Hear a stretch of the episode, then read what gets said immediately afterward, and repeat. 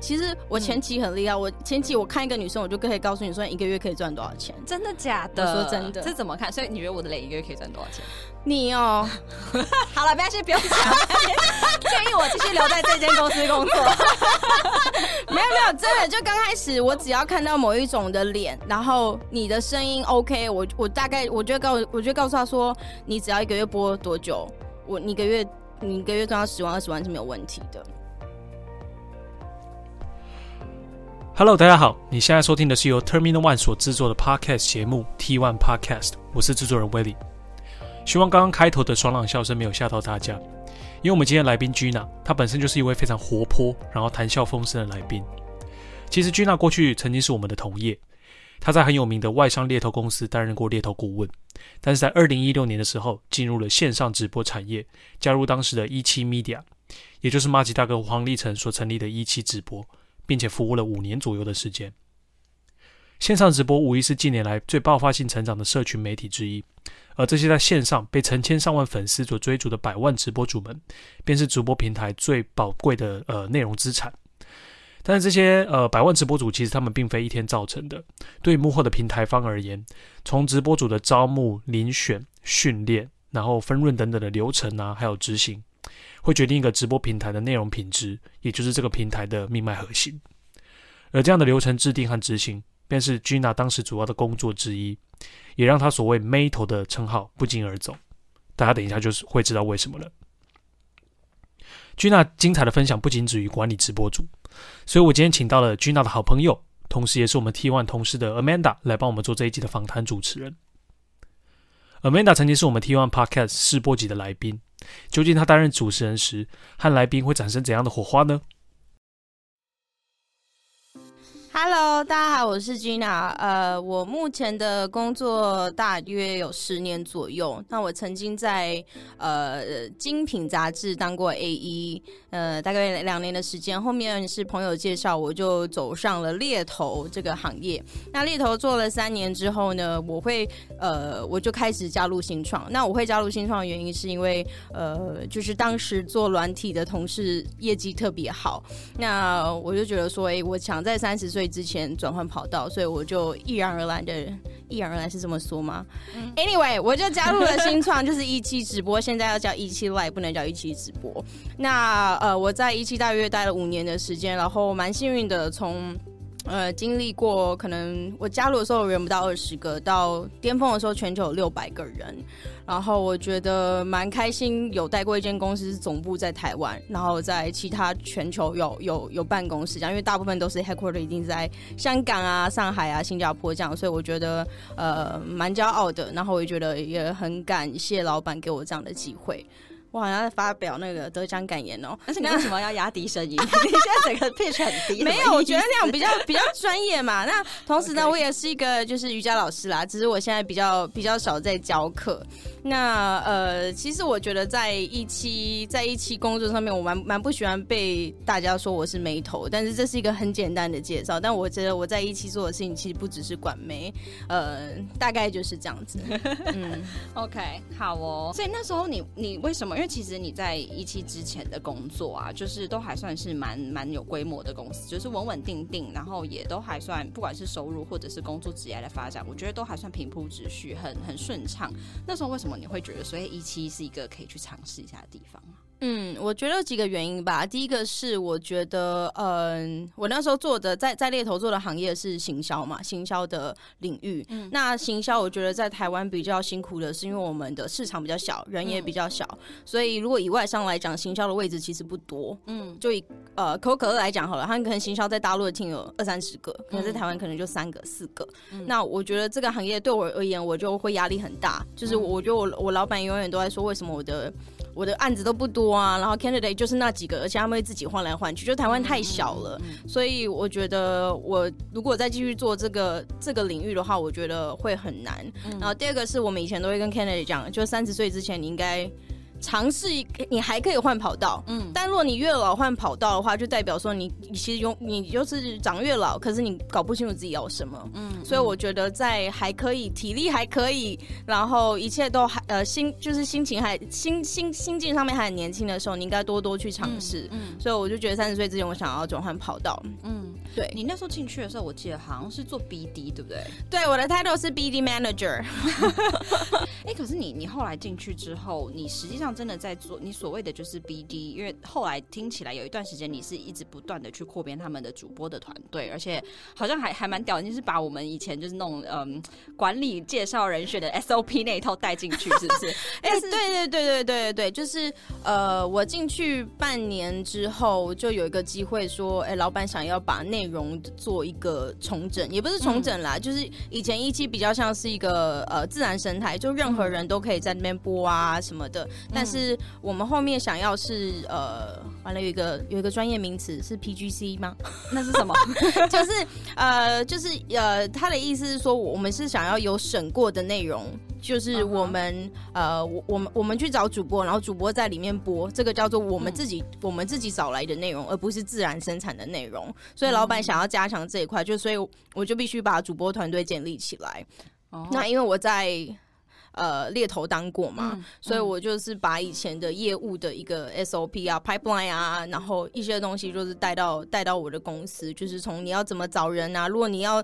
最最终你要签 offer 嘛？我们我们的最终的呃 terminal 就是呃是要签 contract。嗯，那你签 contract 之前会发生哪些哪些事情？你要每天要寄几百 几百个讯息给陌生人，然后开发，然后邀请他们来公司签约、聊合约这一些的。嗯，所以就是呃蛮荣幸的，因为我不我真的没有想过我会有机会在台湾可以带到三十人的团队，尤其是我以前做行销，我都觉得哎、欸，台湾就是可能带到三个人就是一个很屌的主管了。嗯嗯，那就是那时候有机会可以带到。到三十几个人的大团队，嗯、然后团队蛮完整的，就团队有分成。我们官方经纪就直接直接可以管理主播的，那有一个团队是专门管理经纪公司的，嗯、那我们还有一个团队是专门出账，因为我们等于说我们每个月要出几千个人的薪水，嗯，就是我现在想想有点有点有点不可思议。嗯、然后还有助理团队就要管理合约啊这些有的没。那我呃我的团队还有之前还还有呃活动单位，就我们办很多呃活动给主播啊，还有 BD 就是有一些品牌会来找我们想要跟我们做置入啊，就也是在我的团队。就最大最大的时候啦。OK，对，其实这个 business model 蛮特别的，因为这你们算是一种新型的新形态的媒体嘛。你刚刚有提到，我刚立刻 Google 一下，PGC stands for Professionally Generated Content。哦呀，我也是，我也是双语的主播。OK，对，所以对啊，所以哦，所以我刚想问什么？那你后来除了台湾，你还有做哪里的市场？我第一个市场应该是香港，嗯、但是我也不是全做，但是就是说我们在开香港办公室、日本办公室的时候，因为第一个就是要找内容，嗯，就是你没有内容，你就没有办法去做 branding 行销，所以我都算是第一个去帮助帮助的帮助那个团队。所以香港、日本，我们也做过印尼，我们也做过马来西亚，我们也做过新加坡，嗯、然后美国，还有中东。其实进到新的市场很，我觉得很难呢，因为像我们现在自己，我们也是新创嘛。嗯、我们虽然说，嗯，我们就是阴错阳差啦，因为疫情的关系，所以刚好我们现在的重心其实都是在台湾。嗯，但是像我们现在自己，有时候我们 T one 要去做一些海外的案子啊，我光是从那边找人选，其实那个 network 跟那个 exposure 就差很多。真的，像你那时候你们要进入这些海外市场的时候，你觉得要要能够 找到这些对的人的的诀窍是什么？你说 candidate 吗？还是、呃、还是呃，sorry，直播主就是去发展你们想要做的事情。呃，我觉得呃，我都会先先建议当地的 CEO，他们年轻人最流行的 social media 是什么？嗯、因为在我一六一七做做台湾的时候，那时候脸书还是比较蓬勃的，嗯、就是 IG 那时候没有像那么红，嗯、所以我其实最主要管道都是从 Facebook 找人。嗯，那就是看那那我觉得以现在来讲，已经就是 IG 或是抖音。嗯。就最多的内容创作者是在这两个地方，所以我觉得，但是要看每个国家啦，每个国家使用的呃 social media，像东南亚可能脸书还很红，嗯，所以就是我都会跟这个呃当地的内容团队啊或者是 CEO 说，你们看年轻人或者你想要的 content，他们。Content creator 他们在玩什么，嗯，那你从这些 content creator 去找他们，嗯嗯，对对对对。对，OK，哎、欸，东南亚市场其实很不一样哎，每个国家应该玩的东西都差很多吧？很不一样，我觉得我经历过很特别的，嗯、因为东南亚他们是人很多，嗯、但他们的呃 ARPU 可能不高，哇哇说说好专业的话哦，ARPU 是什么？就是应该说平均用户付费。就是不会，就是以以经济能力来讲啦，嗯、那就是台湾日日本日本日本日本又比台湾高，uh huh. 就是等于说游游戏公司也会用这样的 term，就是他们每一个用户，嗯、那平均每一个用户会在这个游戏花费的钱叫做 ARPU，、嗯、那 ARPU 高不高？那这个这个就是我我们会我们会这样子去讲啦。ARPU 是一个英文吗？对，它是一个缩写，average av 啊、uh,，average per。User 吗？average，average pay per user。哦，OK OK。对对对，所以我觉得不同的市场其实策略会有一些不一样。那呃，我必须老实讲，我觉得台湾以台湾的 business，台湾一期来的 business model 前期呃比较适合台湾、日本，就是比较偏高收入的国家，因为我们是就是利用活动啊，利用 promotion 啊去。呃，去去冲我们的业绩，嗯、而不是用使用使用人数啊，或者观看人数啊，或者主播数这一些。嗯嗯嗯，嗯对。我这边稍微帮忙补充一下，Gina 刚刚提的名词应该是所谓的 ARPU，Average Revenue Per User，也就是每个用户他平均所贡献的利润还有收入的意思。这个名词蛮广泛的被使用在像是电信业、手机游戏还有直播的产业。它是每个平台的这个营运商非常重要的一个业绩指标，而就像刚刚 Gina 所描述的一样，当一个市场它的高端用户的数量比较多，通常 RPO 的数字就会比较高一点点。对企业而言是一个比较有利润的市场，投资前景也因此会比较被看好。另一方面，当时除了台湾、日本还有东南亚的市场之外，Gina 也负责到了美国市场的拓展。没想到美国市场没有想象中那么简单，Gina 遇到了前所未有的挑战。美国的美国，你要去美国市场，美国市场的这个成本很高，嗯，就你的你的光人力来讲，人力跟办公室这两个就会压垮你，嗯、然后再不用说行销，嗯、就是我们 App 来讲，我们都要花钱去导下载嘛，就是超级无敌贵，嗯，对，所以如果你要去美国，你的口袋要够深。那当时我们除了美国之外，还在做中东，所以我们就等于说两个市场在一起同时在烧，哦，所以你其实没有办法像我台湾，我台湾早期。其实我我是我是资源很多的，因为那时候走一个市场嘛，嗯、所以我就是能砸多少钱就砸下去。可是我后面在做的时候，就是已已经不能像我们前期台湾那样砸法了。那我就会觉得说，没没有钱砸，那用其他的方式做。可是不同的文化，嗯，然后产品其实呃，对于当地的同光光对当地同事来讲，其实产品就不不太不太适合，他们就不太会使用。嗯、所以我觉得很多很多的。关卡就一直卡关，一直卡关。嗯、那当然，现在美国还是还是正在努力当中啦。嗯嗯嗯嗯。你觉得这个美国的这个挑挑战是所有的台湾，不管是各种形态的新创公司都会遇到吗？还是刚好是因为直播这种新媒体是一个比较特殊的生态啊？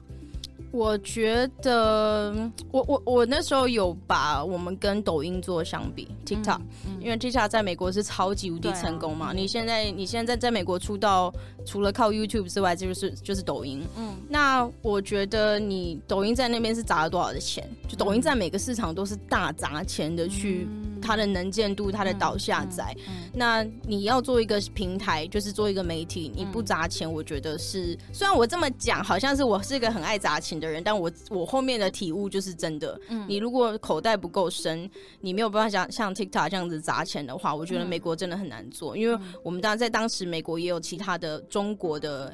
呃，A P P 啊，也也在那边做，嗯、我看大家都是做的那什么苟延残喘嘛，就是真的真的很辛苦。嗯、那抖音他们自己后面现在在美国也也是很努力在经营直播这一块。嗯嗯，对啊。嗯我觉得这真的是很，这就是一个大傻逼战争哎、欸。对啊，其实真的有有时候我觉得在看这个，而且我我一直在想，就是那时候一起，因为其实你们进美国应该也是一九二零年的时候的事情，对对不对？一九一九，有没有一种可能性，是因为可能那个时候直播最最夯的那个那个风头已经过了？没有哎、欸，因为美国直播现在我觉得都还是一个。很有很有成长空间的一个，嗯，一个一个 feature。我们说它是个 feature 好了，因为其实什么样的什么样的 social media 其实都可以加上这个 feature。嗯，那呃，现在我看了美国的一些 celebrity 啊，一些明星啊，其实已经慢慢有有些人有习惯在 IG 嗯。直播，在 Facebook 直播，嗯。所以其实有越来越多的人想要呃想想想要做这一块，但问题是你。我觉得直播虽然就是你听起来就是一个 feature，但是你要怎么经营直播有太多的方法了。嗯，对，你要你要怎么靠直播这个 feature 去赚钱？我觉得我这样讲大话，好像我要批评 Facebook 跟 IG。我觉得现在连 Facebook 跟 IG 他们自己也搞不清楚，到底直播这块他们要怎么变现。嗯，Facebook 现在有在抖内嘛，有星星，就是嗯嗯呃，然后你可以抽成啊，然后 IG 是一直在走电商直播这一块，嗯嗯、但我觉得他们也还没有找到一个。Magic Point，嗯，就其实他们两个都还是以他们是一个很多人使用的 social media，然后赚广告，嗯、这个是他们最稳的 business model。嗯、但我觉得直播这块，他们大家都还在摸。嗯、那一期就是非常 straightforward，我们就是一个 content 的平台，嗯，然后你抖内给。对，呃，直播主我们会一起分，就这样，嗯、就很简单。那、嗯、呃，我们就不是走流量的方式，所以直播主他在、嗯、呃直播的时候，他其实很专注的是要讨好客户。讲难听点是这样子，嗯、就是每个人在看他，他就希望每个人可以成为他的呃客户，或者是你可以成为我的支持者。嗯、但我在 IG 直播，你说。你说 Beyonce 他在 IG 直播好了，他不会做这么做，他不会去讨好每一个 user，他只是要让大家 update 说，哎，我现在在干嘛？就是跟他的 user 保持一个 engage，但是跟跟在一期直播就完全不一样。那在美国比较大的 social media 就是呃 Instagram 啊，然后 TikTok 这一些，所以他们对于直播的概念是那个。所以当我们进去跟他说，哎，你现在直播的话，你要照顾好每个人，你要跟每个人打，爸爸要钱，对呀，你要跟每个人打招呼哦，每个人进来你都要 say hi 哦，美国人。是很难很难去转换这个观念的，嗯嗯、而且对他们而言，他会觉得说：“哎、欸，我现在在这边唱一首歌很好听，那你就应该要打赏给我，嗯、这应该是自然的，但不是不是我去开口说：‘Hi Amanda，你好，我是 Gina，今天我在创一个活动，可以给我一点抖内吗？’嗯、就这个观念是他们的观念里面，我我花了很久的时间，不管是跟 team 或是直接跟当地的。Streamer 去沟通，其实要转换这个概念蛮蛮辛苦的。嗯、那我觉得刚好我也也也可以分享我最近在呃 study Twitch 的一件事情。嗯，Twitch 现在就是一个 gaming 直播的最大的平台嘛。那这一这一两年他们风波特别多，为什么？因为他们现在女生在上面直播的人非常多。嗯，然后在上面呃穿比基尼洗澡啊，或者是穿比基尼洗什么澡？是要洗哪里？就是这件事情造成他们的玩家跟 user 非常。大的一个。呃，反弹，嗯、他们觉得 Twitch 不是一个这样的环境，你不可以在这边做这件事情。嗯、就是他们的大的大的直播主都会出来骂说，这 Twitch 怎么可以容许这些这些女生这边？他们不是专业的人。嗯、可是，在我看来，可能是因为我我待过一期，我就觉得这是一个很自然的现象。嗯、因为这边很多很多男生在看看游戏嘛，嗯、所以这些男生也会想要看女生啊。所以这些女生只是因为供需的需求，所以她跑来这边直播。嗯、那你自己要抖内，你自己要抖内给别人，然后你自己要。看，就是能能怪谁呢？但这件事情在 Twitch 造成一个非常非常大的一个风波。嗯，就是现在蛮多人都是在呃批评 Twitch 说，哎、欸，你怎么可以让这样的事情发生啊？嗯、然后他们一下子变人，一下不变人啊，这种就是政策一直摆荡不定，所以问题蛮多的。但因为二零一九年 COVID 的关系，所以他们整个流量往上冲，嗯，就冲到他们现在是最大的电竞电竞直播平台，他们就就其实。也，他们也不会想要去做什么了。我觉得，嗯，其实主播站，主播是你们能不能赚钱很重要的一件事情。那你在你那时候在我不管是选啊，或甚至是选进来之后，在 train 主播上面，你们有没有什么样子的 tips？你可以去 make sure 说，哎、欸，这个主播来了，他是可以赚钱的。其实我前期很厉害，嗯、我前期我看一个女生，我就可以告诉你说一个月可以赚多少钱。真的假的？我说真的，这怎么看？所以你觉得我的脸一个月可以赚多少钱？你哦，好了，没关系，不用讲。建议我继续留在这间公司工作。没有没有，真的就刚开始，我只要看到某一种的脸，然后你的声音 OK，我我大概我就告我就告诉他说，你只要一个月播多久，我你一个月你一个月赚到十万二十万是没有问题的。哇塞，就是讲真的，就跟你经营 YouTube 一样，你要 be consistent，就是你要固定的直播，然后再来你要听我的话，你要去规划你的内容，你不能只坐在那边聊天，嗯、你必须去规划你的布景啊，你要配乐啊，你要你要定型，我会定型，我会告诉你说你适合走什么样的一个。路线，就你是可爱型、性感型，还是多才多艺型？然后找到你的型之后，你要去怎么样？你要你要想办法去找到喜欢你的观众，欸、那这些观众才会支持你，很合理。而且你在这块其实很 strategic，因为我记得好像很久以前那时候那个 Fam 还是 Clubhouse 刚出来的时候，我记得我好像问过你说，哎、欸，你你觉得我如果开个节目，跟我朋友在上面聊天，可以赚多少钱？然后你好像就跟我说，谁要花钱听你聊天呐、啊？然后我就想说，哦，原来这东西后面还有这么多学问。对对对对对。哎、欸，所以像君然，你现在在看啊，你会建议像我们这种上班族、素人上班族经营自媒体吗？嗯，我觉得我我我记得我好像在 Clubhouse 有开过这个话题，嗯，就是我觉得大家一定要去经营自媒体，是因为我觉得可能在未来搞不好。我觉得这三十年之后，搞不好大家都不看 resume，是看你的 IG，看你的抖音，oh. 就是因为我觉得这个是你生活的一部分，嗯、那个就是非常真实你生活里，你怎么样经营自己，你平常生活在在在做什么，嗯，对，所以我觉得自媒体是一定要经营的，而且我觉得应该是说，除除就是呃这些 social media 除了让你去关心朋友和收集新的资讯之外，我觉得经营自己是一个。呃，蛮好的练习。如果你可以知道说，哎、你你适合什么的专长是什么？我觉得可以透过自媒体的一个经营，帮助你更了解你自己。嗯，那在实物操作上有什么诀窍吗？Consistency 是第一个，不管你今天要当 YouTuber 或者当主播，嗯、你要先找一个哪一个媒体是你可以固定上传内容的地方。嗯、那现在选择很多嘛，你你如果有时间有钱，然后又有设备的话，你就当 YouTube YouTuber 啊，因为但是一个就是最多人在看的地方，嗯、但可能需要花的时间有很多。嗯、那如果没有的话，你 IG 嘛，就是现在 IG 其实是最简单，用手机就可以拍内容啊、嗯、操作啊，嗯、抖音啊，其实也是。所以我觉得要问你自己的第一个问题是你有你到底在哪一个社群媒体上面可以固定的上传内容？嗯，这是第一个。嗯、你如果因为我自己也经营过 YouTube，大概经营两周我就放弃了，因为你光拍片、制作、剪片很崩溃。然后你一旦放弃了，就不会有人看你。那我觉得刚开始都有一种没关系，我就丢在上面看我会爆红，怎么可能？就是怎么可能？你一定是慢慢慢慢的去累积的。所以你要先选说，哎，哪个媒体是你可以固定在那边上传？先先，我觉得到。到那一份去想说，你要你要做什么样的内容？我觉得那是 second step。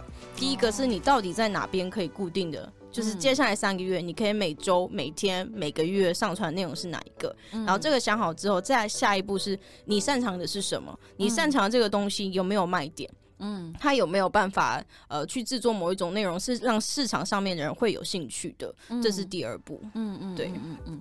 但你觉得像我们如果真的就是做一做，哎、欸，发现好像做的还不错的，然后要转为全职这件事情，你你会你会推荐就是我们素人可以做这件事吗？会不会？当然是不要啊！就是如果有固定的收入，来，你又讲到我的偶像古癌，就是 你本你本人就以。还是要有固定收入。嗯，那你你身为内容创作者，你可能去接到一些，如果你真的做的不错，嗯，有业配了这一些，那你先先做兼职，嗯，然后一直坚持到它非常非常的稳定，嗯的时候，我觉得你再去考虑说你要不要做一个全职的内容创作者。嗯，而且我觉得我遇到蛮多人，他是还没有放弃他原本工作，是因为他觉得他在做一个兴趣，嗯，他不想要让兴趣变成我的职业。嗯，就像我当瑜伽老师，我一直不想要当全职，是因为我很喜欢做这件事。但是当他今天变成我的职业的时候，你的压力就会不一样，就会变经济来源，就觉得哦，我这个月如果没有到五万的五万五万块的这个业配，那我这个月不就没有薪水了？那这个这件事情会影响你的内容，你的内容可能会就越偏越越起宠那样。对对对对对，所以我觉得你要辞职去做一个全职的内容创作者，考量的因素还蛮多的。嗯嗯。像我们这种就是相貌也姣好，但不是最姣好的，然后或者是我可能就是口条上面啊，或其他才艺上面没有这么厉害的人，你你你觉得会比较适合哪一种媒体啊？呃，因为我觉得直播是非常吃 EQ。就是临场能力，嗯，因为呃，他他其实怎么讲？我觉得一期我不不是说一期，我觉得直播它精彩的地方不是一直去看这个人在干嘛，嗯，而是你跟他的互动，嗯，对，就是如果他唱歌，你就是你闭着眼睛想着他就是唱六十分钟，但好玩的是你在跟他，你在看用户跟他对话，或是你跟他对话，他的反应是什么？嗯，我觉得这才是直播的一个精华。嗯，所以当你不喜欢跟人讲话，你的 EQ 不是很高，你很容易暴怒，嗯，然后你很容易被一些言语做影。影响的话，你可能做直播，你就会，你你就会很很很辛苦。每个人的特性特性不一样。嗯、那我觉得，如果一般人，你如果诶、欸，你如果对于临场反应啊，或是你不是那么喜欢讲话，嗯、那也没关系啊。就是你可以做其他内容，做短视频啊，短视频我要被骂，短影音，短影音是什么？短影音现在是 像那个吗？TikTok？不用啊，其实你在 IG 上面也也是可以做短影音啊。你可以做一分钟 IGTV 啊，一分钟、两、oh, 分钟，这也是短影音啊。然后你这个短影也是可以上传到 YouTube 啊。嗯嗯嗯，对，所以然后你也可以做简单的 po 文啊，或者是写文章，嗯，格子句啊，就是现在你写文章可以可以的拿分论啊什么的、嗯、，Medium 啊，其实都可以。所以很多很多的方式，其实我觉得每一个人都可以都可以找到，呃，他就我觉得每个人都都可以当做一个内容创作者，只是他要找到适合他呃制作内容的方式。嗯嗯嗯嗯，对，我觉得像。如果是像比较可能知识型啊，或者是说比较谈的东西比较深一点、比较硬一点的话，好像就蛮适合做 podcast 的。对，但是他的讲话要有魅力。如果你声音很好听，你就是超级适合做 podcast 啊。嗯、但如果你的声音不好听，嗯、你的声音录，你的声音听起来不是让人家想要听下去的声音，嗯、你就不适合做 podcast。嗯嗯嗯。嗯我觉得 podcast 的人真的要很喜欢听自己讲话，因为你要就是蛮尬的，你就是一直讲一直念，然后你要自己讲一讲，讲到兴奋之处，语那个语气还要稍微上扬，要有很多抑扬顿挫。对对，我觉得自己录 podcast 很厉害，因为访谈你可以透过互动去去激起那个火花，但自己一个人可以那边一直讲的，真的很强很强。嗯。哎、欸，那像你们在在看这些，就是指像你们这种平平台啊，或者是自媒体的直播平台的话，除了你刚刚讲的那个 UP 之外，你们还有什么其他的一些指标吗？像有什么其他的比较 fancy term 吗？基基本上 DAU、MAU 啊，Daily Active User 嘛，你你们 DAU 高不高，MAU 都都高不高，然后乘上 UP 就是你们的 revenue。嗯，对，然后再是我们还有比较特别是 DAS。呃、uh，Daily Active Streamer，、嗯、因为我们必须确定我们平台都有固定的直播的内容，嗯、所以我们会去看每天有几个直播主开播，嗯，所以我们会有一个 DAS Number，嗯，那就是每个国家都要去追这个数字，嗯，对，然后还有 New Download 啊，就是基本手手游也是啊，嗯、一一定都在追这个数字，然后 Retention Rate。就是我留存率高不高？嗯、就是这些其实都跟手游是一样的。OK，嗯，那你在那个时候你在一期的那个角色，你你会需要为这刚刚讲的这些指标里面哪一些指标是你算是你的 KPI 啊？呃，我就是 everything 哎、欸，所以你算是 sales 是不是？那我其实也不算，应该是说你没有没有主播的话，你其他根本就。Doesn't matter，你知道吗？嗯、你就是没有内容的话，你没有内容，就是你找用户来也没有用。嗯，然后你没有用户，你你你 ARPU 再高，其实也没有用。嗯，对，我们要想办法让主播赚钱，因为主播赚钱，我们公司才赚钱。嗯，所以我们除了招募之外，我们还要去管理，还要去教他要怎么播，怎么样子想办法让他可以赚更多的钱，我们公司才赚更多的钱。嗯、所以其实有点像是 operation，但是又有 sales。其实我每个月的业绩其实是点数。就我我要签几个主播，然后我必须我的主播要赚到多少的点，那是我那是我我刚开始的 goal。哦，对，所以其实也不是这么纯的 operation 啊，就是其实也其实蛮像 sales 的。对啊，对啊，对啊。OK，你们也会有一些品牌客户吗？呃，有，就是我一直很想做的事情，就是把品牌带进来，因为我们有流量，嗯、而且我们又又是自己的平台嘛，所以应该多多去开发一些平台呃品牌，然后给我们一些呃钱，然后让我们让让我们在直播组啊帮他去 promote 他们的、嗯、呃产品啊之类的。嗯、但我觉得这一块。嗯，比较辛苦，是因为你跟 U 呃跟 IG 啊、跟 YouTube 啊、跟 Google 比起来，嗯嗯、其实你你能看到的数据比较少，所以等于我很难说服客户说，哎、欸，你花钱给我跟花在 Facebook 哪个会比较好？因为 Facebook data 这么多，客户想看什么 data？、啊、就是我花一百万给你，然后你找一百个主直播主来帮我推我的最新的洗发精好了，嗯、但我想要看到到底有几个人看到。我的产品，oh. 然后 turnover 呃不是 turnover rate，就是有多少人点进去那网址去买我的产品，嗯，就转换率高不高？嗯，但这些东西其实，在 Facebook 是 Google 是都都可以做到的，嗯，就是有多少人看到，多少人购买，这数数据是非常清楚的，嗯，所以我觉得如果你要往呃品牌啊广告那边去走的话，你的数据就要够清楚，不然的话品牌我觉得不会买单。如果只是买曝光的话，OK 啦，就是哦有很多人在讲我的产品，OK，但如果你最终要要找到订单。下单然后买这件事情的话，我就会觉得头一期是会比较辛苦的。嗯嗯嗯嗯嗯嗯。OK，对啊，这个嗯，这感觉听起来应该就会是一个 long term wise，可能如果真的要做品牌客户的话，在这个给他们看的 dashboard 上面需要需要呈现出来的东西。对啊，对啊，对啊。OK，对啊，你觉得下接下来像这种自媒体也好啊，新媒体也好，你比较看好的可能会是哪一种形态的，或甚至是哪一个自媒体啊？哪一个自媒体哦？我觉得自媒体都会变诶、欸，就是十年、哦、十年一个吧，一样对，十年一个，就是我我们现在都大家都还在猜嘛、嗯、，TikTok 下一个会是什么？嗯，因为 TikTok 现在有点像是国国中生、高中生的 IG 了，嗯嗯，知道？像他们那个年纪的人，可能就觉得用玩 IG 都老人。那我们以前会说哦，玩玩脸书都老人，对，我们就是老人。然后 后面 IG，那现在小朋友有的一定都是呃 TikTok。嗯，那那我们就不知道下一个。下一个会什么？对对，对，会会是什么？那现在这样回头看啊，因为我们其实大部分我们的听众很多都，也许本身已经在新创了，或者是可能正有一些新创的机会在考虑，甚至是说从来没有考虑过新创，嗯，一直听人家讲，然后也不是很确定。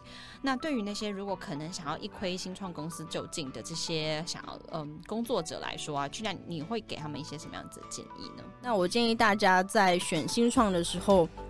当然也是要选有有未来的东西，因为你其实就是投资，你愿意花时间去这间公司上班，你愿意把你自己的人力 dedicate 在这间公司上面，其实你就是投资还有未来。嗯，所以你要知道说这间公司它做的东西是不是有前瞻性的。嗯，这这是我觉得第一个嘛，你不能再做一个夕阳产业，就是你去一个已经快要死的公司，那那那 me too 那种。对，那那你就没有必要去新创，因为新创就是买它的未来嘛，谁都想要再做下一个特斯拉，对不对？如果能做做出来的话，然后再来这个。这个东西的愿景，还有或是他们公司的产品是你自己有兴趣的，嗯，我觉得不用到专业，但你至少不讨厌吧，嗯，对。如果你讨厌的话，那你进去不就会很痛苦吗？至少是你可能蛮有兴趣，你进去也会比较开心。嗯，所以我觉得可以依这两个事情去做。那其他的其实都很难讲，包括说公司福利啊，嗯，或者 team 会不会在扩增啊，我会不会可以，我可不可以变主管啊？嗯，这些东西，老实讲，你面试的时候。他们都会说哦，当然当然，如果公司做得好的话，我们当然愿意帮你扩展啊，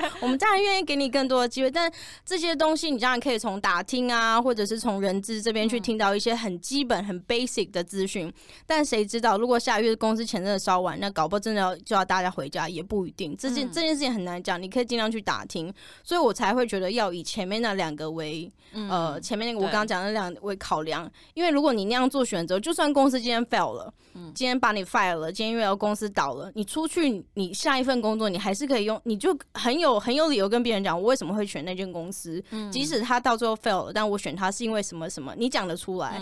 对，我觉得这个才是最重要，因为就算不是新创好了，你去一般公司工作也是会会发生一些意外嘛，嗯、就是公司裁员啊，嗯、或者是产品出问题啊，嗯、这都很难讲。但是新创的 risk 当然是比较高了。嗯，那进去之后的心态呢？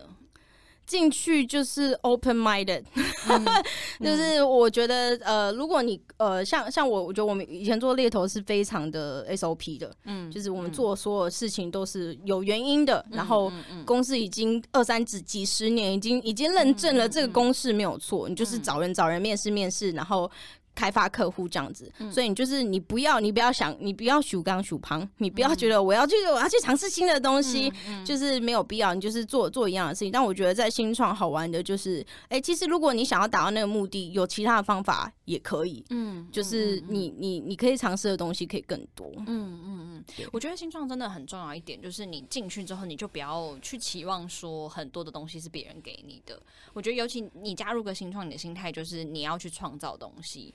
这个我觉得讲起来很悬，可是像我现在自己在看，我真的就会觉得，像你刚刚讲的，比如说有些人会在意说未来有没有机会可以带人，我可不可以被 promote 这件事。嗯嗯嗯。我觉得如果你一直抱你进了新创，然后你还很期待，就是说啊，我老板可以给我一个升迁的管道之类的话，我觉得这件事情它会顺顺理成章这样子发生的几率，其实感觉是真的不高的。嗯嗯。你要自己真的去呃网上沟通，你想要做这件事情，然后以及去创造你的价值，然后去把你会做的东西可以传承给下面的人，你才可以有机会走到那条路。对对，路真的都自己走出来。就是这这这最简单的道理，公司给你钱，嗯、那你想要做更好，你想要做更大，嗯、那你就必须证证证明你对公司是有用的，而不是进来之后就去想说，那公司到底什么时候给？但我当然我觉得以前以传统公司，当然就是这样子，嗯、你就是进去公司，然后看公司，你就卡位嘛，嗯，然后你上个大大大主管走了，那你搞不好就有机会。但我觉得在新创真的不是这样子，就在新创你的大主管走了，也不一定会再补那个位置。嗯、对，就是你不是说你哭在那边，你知道吗？以前都说没关系，你就等在那边等你大主管走，你就有位置。但我觉得新创真真的就不是这样子，大主管走了，搞不好下一个走就是你。对，真的 等什么？真的真的真的，所以我觉得不要有太多不切实际，就是你先先不要把自己画格子，你就画好格子以后，然后进去进去新创，觉得说哎、欸，这件这些事情都没有发生，而而是回归到我刚刚讲的，就是。这有没有愿景嘛？然后是不是你喜欢的？嗯，这两件事情，我觉得才是、嗯、呃，才才是最重要的。其实，在这一集录音的当下，我个人是坐在旁边憋笑了一整场，非常辛苦，因为他们两位的对谈实在是太有趣了。那在这里预告一下，我们后续的 podcast，我肯定会邀请不一样的同事来担任我们的访谈主持人，希望可以借由不同的角度来切入问题之外，也可以进一步介绍我们 T1 的各个顾问同事给大家认识。如果你觉得这一集听起来的感觉很不一样，不管有任何回馈或指教批评，都欢迎透过 Apple Podcast 的评分留言区、Facebook 或者是 LinkedIn 告诉我们你们的想法，让我们呃有动力可以持续提供更好的内容给大家。那我们就下一集 T One Podcast 再见喽，拜拜。